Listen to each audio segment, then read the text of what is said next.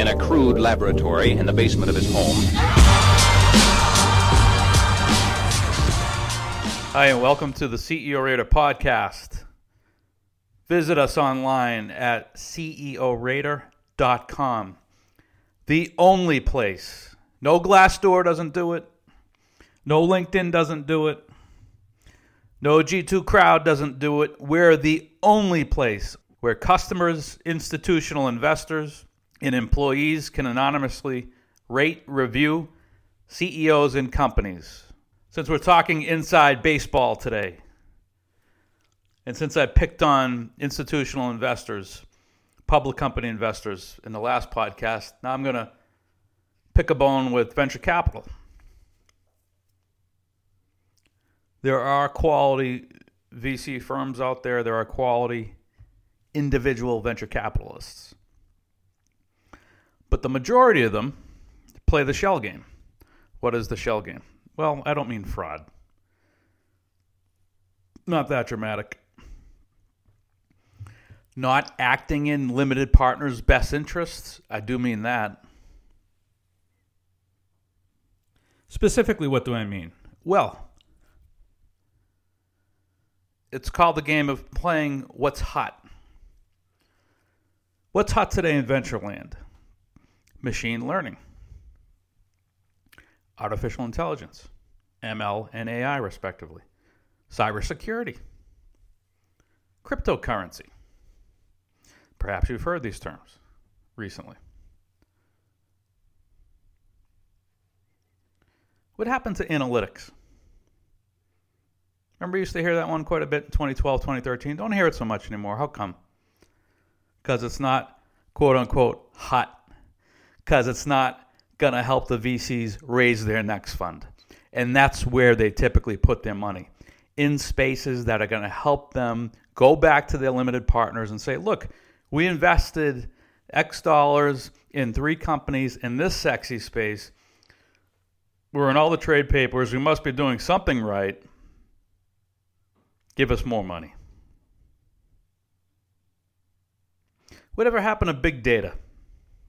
Used to hear that all the time, 2014, 2015. Don't hear it so much anymore, do you? Because it's not hot. You don't hear the VCs talking about it so much anymore, do you? You don't see them tweeting about it so much anymore, do you? Even IoT, Internet of Things, was all the rage in 2016, first half of this year. I don't hear folks talking about it so much either on the venture side. Could it be because payback is a ways off? Yep.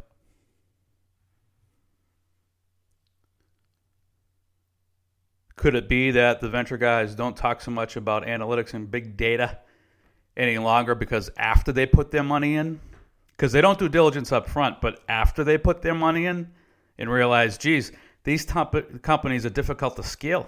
And to scale them, it takes a lot of people.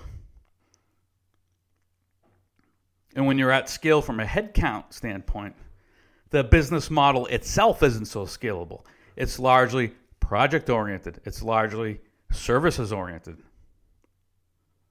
i.e., Palantir.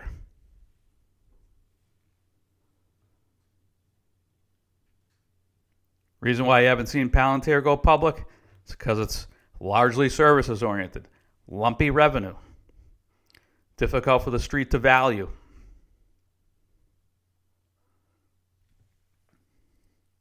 That's why you don't hear about a lot of new money going into analytics and big data.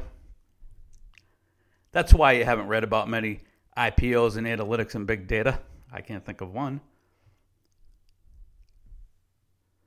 Hard lesson learned for the VCs, wasn't it, guys? Maybe if you did your diligence up front, you would have realized, geez, these businesses are difficult to scale, lumpy revenue, services oriented. My guess is a lot of them did know it, but it was sexy it was something to talk about, and it made it easier to raise the next fund. Limited partners be damned. So that's the homework you ought to do. If you're a retirement fund slash limited partner and you're thinking about where do I put my next dollar, don't just look at the roster. of companies said venture firm invested in. Look at the ROI. Tell them you want to see their internal post-mortem memos. Why didn't XYZ company work? And if ABC company, quote unquote, did work, was it a home run? Why wasn't it? In the home run, the thing that bagged 100x, could it have bagged 300x? What's your diligence process?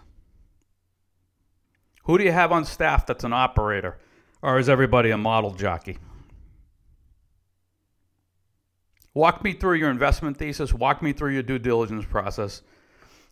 I want to meet every operator that you have in the firm, all your operating partners.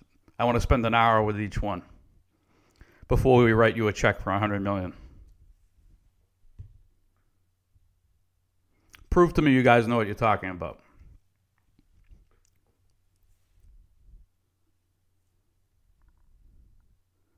Due diligence as a limited partner on your venture firm.